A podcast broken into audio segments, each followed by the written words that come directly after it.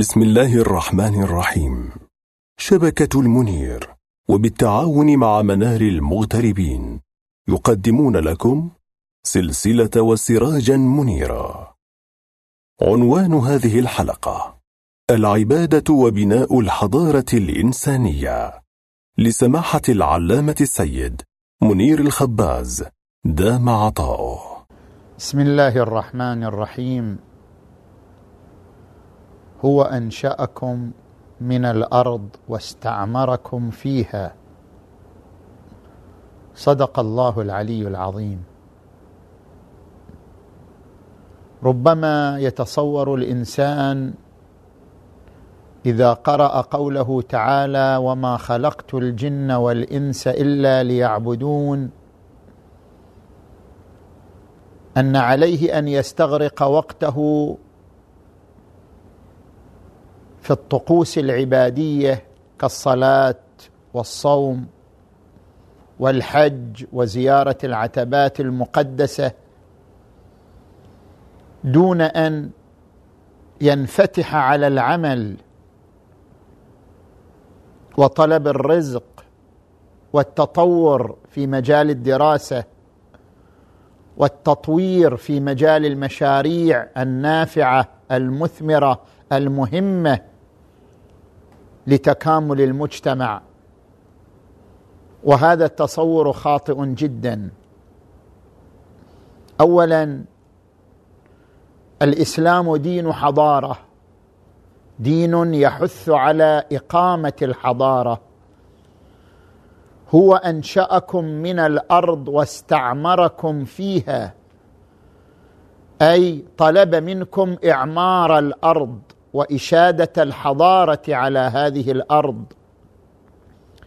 وقال تعالى الذي جعل لكم الأرض ذلولا فامشوا في مناكبها وكلوا من رزقه أي استثمروا الأرض واستخرجوا كنوزها ومعادنها. وقال وقل اعملوا فسيرى الله عملكم ورسوله والمؤمنون. حققوا العمل الذي يقوم به المجتمع وينهض به ويستفيد من ثماره ونتائجه. اذا العبادة هي في إطار إقامة الحضارة لا ان العبادة مزاحمة ومعارضة لإنتاج الحضارة وتحقيقها على الأرض. ثانيا العمل عبادة طلب الرزق عبادة. ليست العبادة منحصرة في الطقوس التي نعرفها من الصلاة والصوم والحج والزيارة. العبادة ما سوى الواجب من الصلاة والصوم والزيارة والحج. العبادة كل عمل يتصل بالله. كل عمل يقصد به وجه الله عبادة. الصدقه عبادة. إماطة الأذى عن الطريق عبادة. التدريس عبادة. التعليم عبادة. العمل وطلب الرزق عبادة. عندما تقوم بتطوير نفسك وتهذيب شخصيتك من خلال التطور في الدراسة من خلال فتح المشاريع العملية التي تنفع المجتمع وتنهض به بمستواه المادي بمستواه الثقافي بمستواه الخيري. هذا من أعظم العبادة.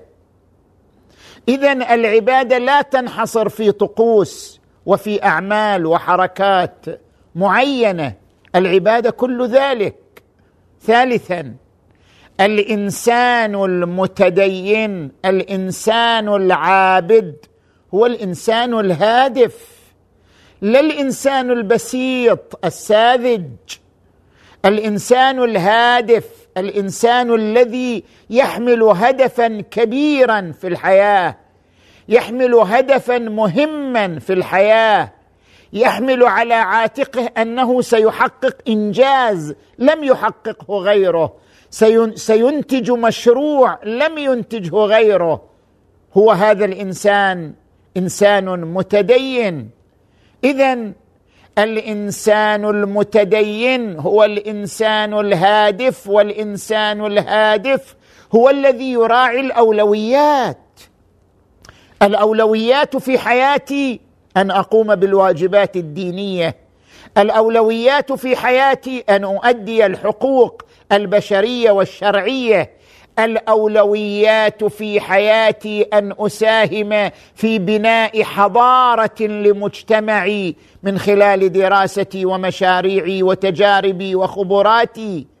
الأولويات في حياتي أن أزود نفسي نحو الآخرة لكن زاد الآخرة لا ينحصر في القيام بالمستحبات على حساب الإنتاج والعطاء والبناء لأن العطاء والإنتاج والبناء إذا أريد به وجه الله كان من أعظم المستحبات ومن أعظم القربات.